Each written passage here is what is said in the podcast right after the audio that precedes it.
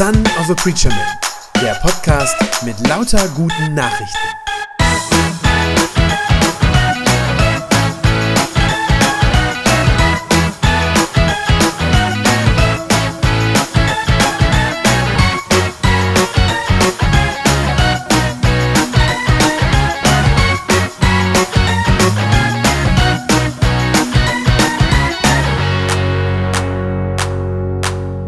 Wie wichtig ist Ihnen Ihre Gesundheit?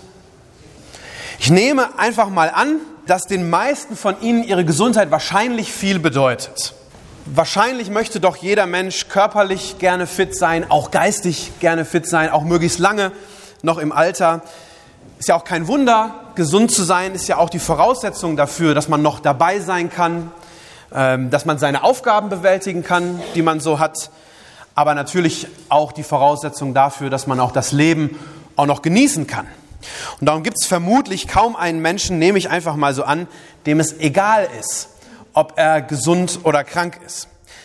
Hauptsache gesund, sagt man ja so, nicht? Hauptsache gesund. Das ist nichts Neues. Auch der Mann, den Jesus damals am Teich Bethesda in Jerusalem getroffen hat, auch der wollte gerne fit und gesund sein. Bethesda war eine große Anlage in Jerusalem damals mit zwei Wasserteichen, an, angelegte Teiche, die umgeben waren von fünf so Säulengängen, also überdachte Gänge, wo man also auch wenn es regnete im Trocken sitzen konnte.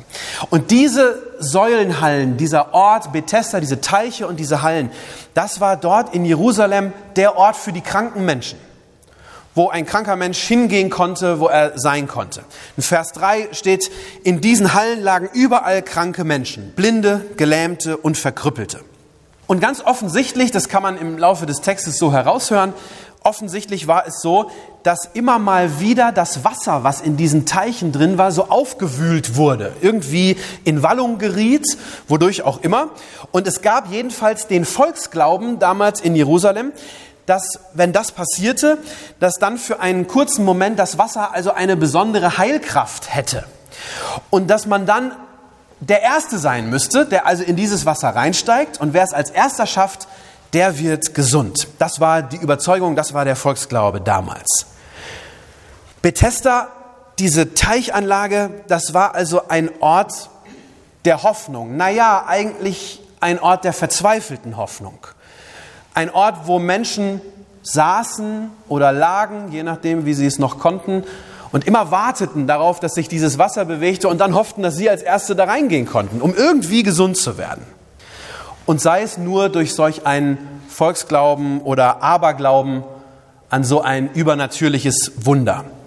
Ein Ort, an dem Menschen irgendwie ihre Hoffnung klammern. Man könnte vielleicht sagen, ein Ort der letzten Strohhalme, an die man sich hält, wenn man sonst nichts mehr weiß. Vielleicht so ein bisschen vergleichbar wie heute die Esoterikmessen oder die Homöopathie-Kongresse, wo man hingeht, wenn man noch so eine letzte Hoffnung auf Heilung irgendwie hat.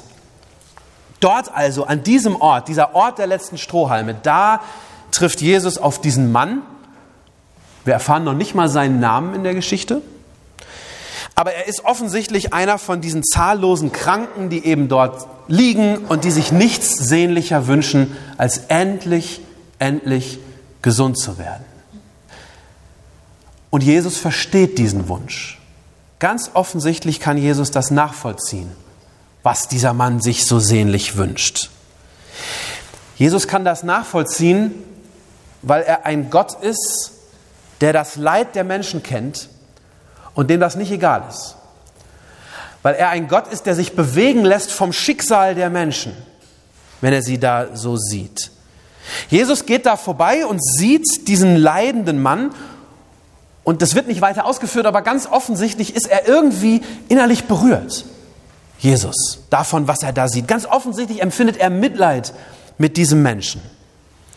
Vers 5 und 6 heißt es im Text, unter ihnen, also unter diesen Kranken, war ein Mann, der seit 38 Jahren krank war. Jesus sah ihn dort liegen und es war ihm klar, dass er schon lange leidend war. Immer und immer wieder in der Bibel, an ganz vielen Stellen, kann man das sehen, dass Jesus sich bewegen lässt dass es ihm nicht egal ist, dass er Mitleid empfindet mit den Menschen, die so schwer leiden müssen. In der Bibel wird Jesus ja auch genannt, er ist Gott mit uns. Also der Gott, der an unserer Seite ist, der sich für uns interessiert. Jesus ist Gott, der ja ganz bewusst in unsere geschundene und kaputte Welt hineingekommen ist, in unser kaputtes Leben, in unser oft krankes Leben hinein. Er hat das ganz bewusst gemacht. Als er Mensch wurde, da wollte er ja genau das tun. Er wollte unsere Schmerzen mit uns teilen, unser Leid, unsere Krankheit. Deshalb versteht er, was das heißt, so zu leiden, wie dieser Mann zu leiden hat. Und darum empfindet er eben auch Mitleid mit diesem kranken Mann. Und was tut er? Er wendet sich ihm zu und er fragt ihn, willst du gesund werden? Willst du gesund werden? Und dann heilt er ihn mit nur einem einzigen Satz. Ist eigentlich unglaublich. Ist unglaublich. Was ist das für ein unbeschreibliches Geschenk, dass Jesus diesem Mann nach 38 Jahren Krankheit einfach so macht? 38 Jahre lang. Das ist damals wahrscheinlich fast ein ganzes Leben. So lange war dieser Mensch krank. 38 Jahre voller Leid, voller Elend, voller vergeblicher Hoffnung, immer wieder. 38 Jahre voller letzter Strohhalme.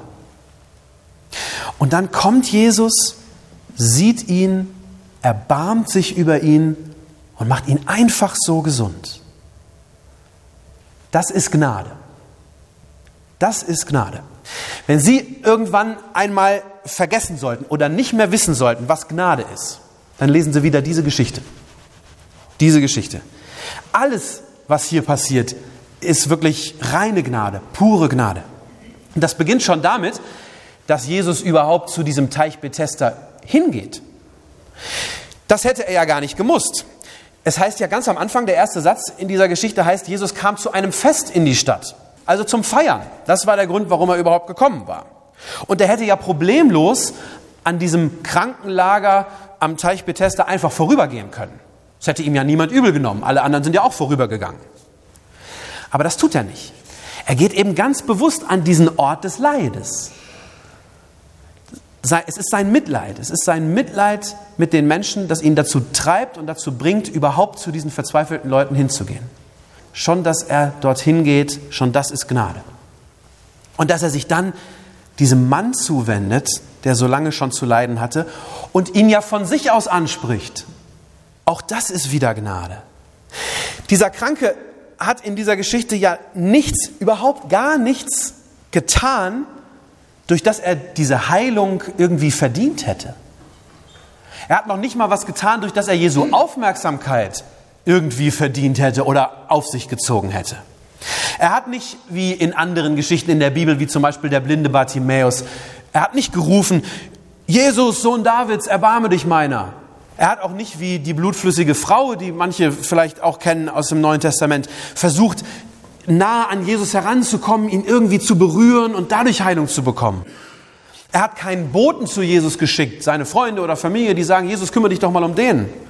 Er ist ihm nicht nachgelaufen, gut, das konnte er als Gelähmter auch nicht. Er hat nicht gejammert, nicht geklagt, gar nichts. Er hat nichts getan. Er hat Jesus eigentlich noch nicht mal geglaubt.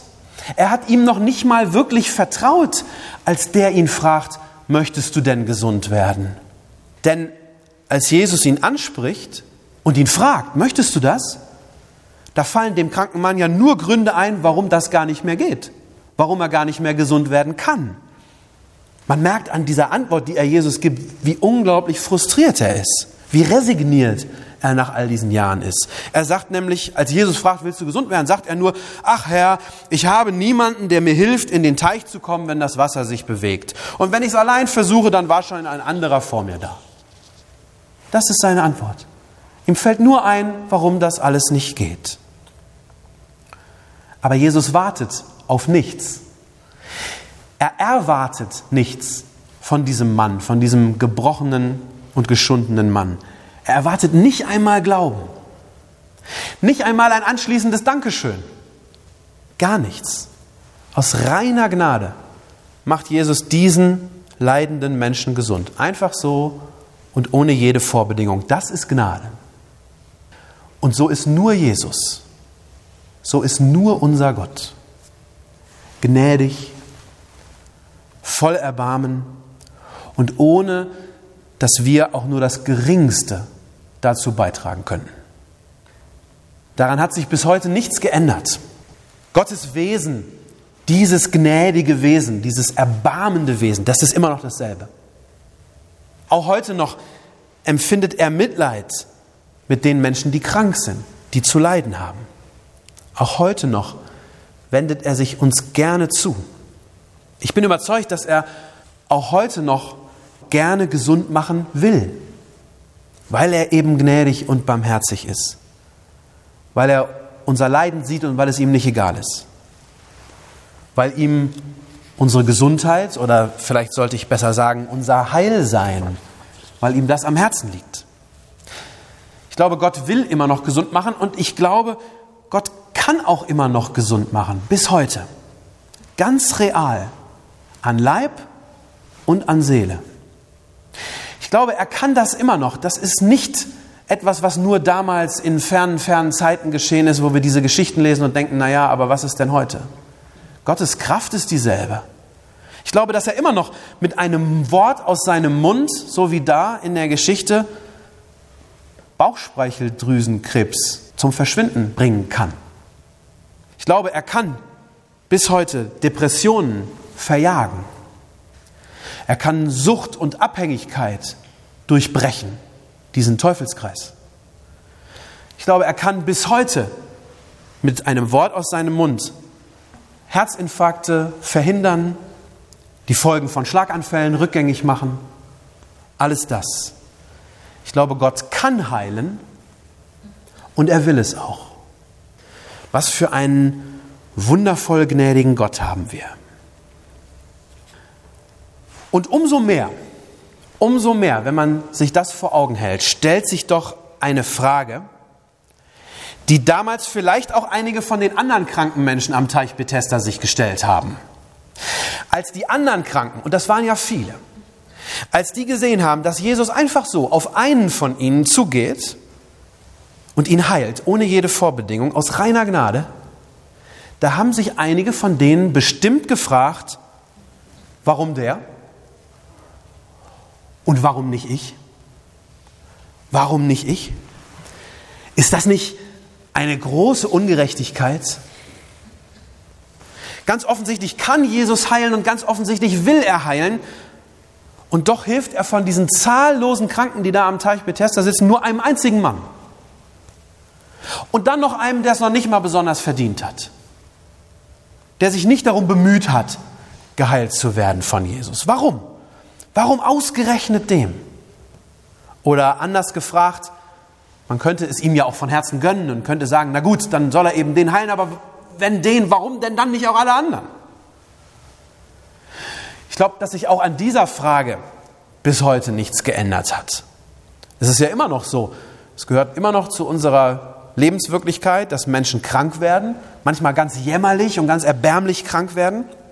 Und immer wieder gibt es das, dass Menschen, von denen wir eigentlich den Eindruck haben, die haben es gar nicht verdient, in Anführungszeichen, was auch immer das heißt, dass die plötzlich gesund werden, wie durch ein Wunder. Menschen, die gar nicht an Gott geglaubt haben, die gar nichts von ihm erwartet haben, werden auf einmal gesund. Und es passiert auch immer wieder, dass fromme Menschen, Menschen, die wirklich gebetet haben, die ihr Leben mit Gott gelebt haben, die um Heilung gebetet haben, dass ihre Gebete scheinbar nicht erhört werden und dass sie womöglich sogar an ihrer Krankheit sterben. Beides gibt es bis heute immer wieder. Und es ist, glaube ich, ganz natürlich, dass wir als Menschen uns dann in solchen Fällen fragen, wenn Gott doch helfen kann und es doch offenbar auch will, warum tut er es denn dann nicht? Oder zumindest, warum tut er es denn nicht immer und nicht bei allen? Ich glaube, eine Antwort auf diese zugegebenermaßen schwierige Frage versteckt sich ziemlich weit hinten in dieser Geschichte, die wir vorhin gehört haben. Denn als die Heilung längst passiert ist, als der Mann längst wieder gesund ist, da trifft Jesus noch ein zweites Mal auf ihn. Es wird erzählt, dass die beiden sich wiedersehen, offenbar noch am selben Tag, nämlich im Tempel. Da trifft Jesus nochmal diesen Mann, den er gesund gemacht hat, und er sagt zu ihm dann, du bist jetzt gesund. Sündige nicht mehr, damit dir nicht noch etwas Schlimmeres geschieht, als was du bis jetzt durchgemacht hast. Es klingt vielleicht nach allem, was ich bisher gesagt habe, klingt es vielleicht überraschend und vielleicht für den einen oder anderen von Ihnen auch befremdlich. Aber Krankheit, körperliche Krankheit, ist in den Augen Jesu offenbar nicht das Schlimmste, was uns passieren kann. Offenbar ist es nicht das Schlimmste, was uns passieren kann. Wenn wir ernsthaft krank werden, ich rede nicht von Schnupfen, sondern von wirklich ernsten Dingen, die vielleicht sogar das Leben bedrohen, dann scheint aus unserer Sicht diese Krankheit natürlich als ein sehr schweres Schicksal. Und dann fragen wir uns schnell diese Frage, die ich eben schon skizziert habe, diese Frage, warum denn ich? Warum habe ich jetzt Krebs? Warum lässt Gott es zu, dass ich an MS erkranke? Warum leide ich unter diesen Depressionen? Doch aus Gottes Perspektive scheinen diese Fragen nicht die drängendsten zu sein, auch wenn das für uns so aussehen mag, und nicht die wichtigsten zu sein. Jesus sagt zu diesem geheilten Mann, achte jetzt darauf, dass dir nicht etwas Schlimmeres passiert als diese Krankheit. Ja, das ist doch erstaunlich. Was könnte denn schlimmer sein? Was könnte denn schlimmer sein, als 38 Jahre lang, wie gesagt, fast das ganze Leben, unter einer Krankheit zu leiden, die einen zum Krüppel macht? Was könnte schlimmer sein? Es gibt tatsächlich etwas, das noch viel schlimmer ist als das. Und zwar ist das hier und jetzt ohne Gott zu sein, ohne Gott zu leben. Und es ist vor allem in Ewigkeit von ihm getrennt zu sein. Das ist schlimmer. Viel schlimmer als alle Leiden hier, die ja zeitlich begrenzt sind. Viel schlimmer als alle Leiden hier ist es, für immer und für ewig abgeschnitten zu sein von der Quelle des Lebens, vom Ursprung des Lebens, von dem, der uns unser Leben ja gegeben hat, geschenkt hat. Ohne Gott sind wir wie Waisenkinder, wie Waisenkinder, die keinen Vater und keine Mutter haben. Ohne Gott sind wir ganz allein erst in dieser Welt, hilflos, den kalten und mitleidslosen Kräften dieser Welt und des Universums ausgeliefert. Ohne Gott hat unser Leben hier schon keinen richtigen Sinn und kein richtiges Ziel, keinen Halt. Und ohne Gott haben wir weder ein Woher noch ein Wohin in Ewigkeit. Es gibt nichts Schlimmeres als diese gottlose, man könnte auch sagen trostlose Verlorenheit. Hier und jetzt in diesem Leben und für alle Zeiten in der Ewigkeit. Und darum sagt Jesus diesen bemerkenswerten Satz zu diesem Mann. Er sagt, du bist jetzt gesund. Und damit schwingt natürlich, das ist schön. Und das ist auch ein Grund zu Freude und Dankbarkeit, natürlich. Aber, und so fährt Jesus dann fort, sagt er, sündige nicht mehr, damit dir nicht noch etwas Schlimmeres geschieht, als das, was du bisher durchgemacht hast. Es ist wichtig zu verstehen, was Jesus damit meint, mit diesem Sündigen. Biblisch gesehen ist Sünde ja alles das, was uns trennt von Gott, von unserem Schöpfer. Sünde ist das, was zwischen uns und Gott steht, was uns fernhält von unserem Vater, wenn Sie so wollen. Das ist so einiges. Das ist unser Ungehorsam gegenüber seine Gebote natürlich. Das sind die bösen Gedanken, die wir oft haben gegenüber Mitmenschen. Es sind aber auch die vielen Dinge, die wir oft wichtiger nehmen als Gott. Und diesen Dingen, denen wir dann erlauben, einen größeren Platz in unserem Herzen zu haben als Gott. Auch das ist Sünde. Auch das hält uns weg von Gott. Und ganz besonders zählt dazu auch unser stolzes Gefühl, vor allem solange es uns gut geht in der Regel, unser stolzes Gefühl, dass wir doch eigentlich ganz gut ohne Gott auskommen und ihn in Wahrheit gar nicht brauchen. Auch das ist Sünde. Auch das hält uns fern von unserem Schöpfer. All das trennt uns von ihm, schneidet uns ab von unserem himmlischen Vater ohne den wir ja eigentlich nicht wirklich leben können. Hier nicht und in der Ewigkeit erst recht nicht.